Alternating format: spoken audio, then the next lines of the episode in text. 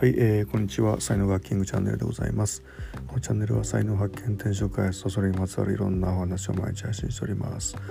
パーソナリティは日本才能学研究所主張ラジオネームキングがお届けしております。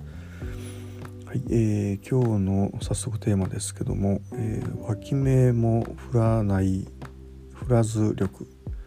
というね、えー、話ですね、まあ、脇目も振らず生きることは割と大事だよっていうね、えー、話ですね。でこれはまああの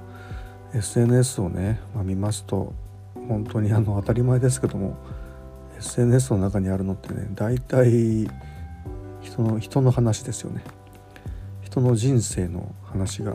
まあ、見れるというね書いてあって、えー、まあ、考えとかねそういうのが見れるんですけども、まあ、それをこう見てる間っていうのは当たり前ですけど自分のことはほっといて人のことに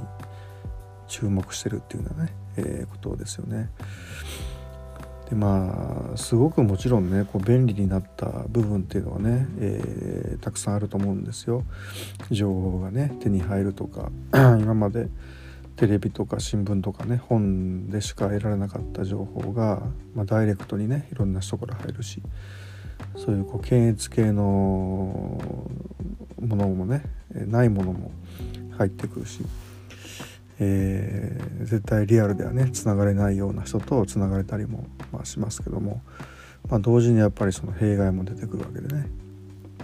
で、まあ、そもそもそのねコミュニティで昔人はつながってたんですけども、まあ、特に都会ではねそれがこう分断されて、まあ、隣のマンションでね部屋に住んでる人の名前も知らないみたいな。でそうやってこう分断させておいて SNS で改めてつなぐ時にお金が発生するみたいなねこう新たなビジネスの市場でもあるというふうなことなんですけどもまあとは言っても、まあ、これからもうネット社会っていうのはおそらく人生の半分ぐらいの領域をね占めてくるんじゃないかなっていうふうに思うので。まあ、完全に無視することはねやっぱできないんで、まあ、バランスよく、えー、使うというふうなことですよね。やっぱねこう人、まあ、SNS 見てるとね特に Facebook なんかはあの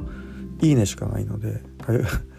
あのいいところをみんなに見せるみたいなね、えー、ことなんで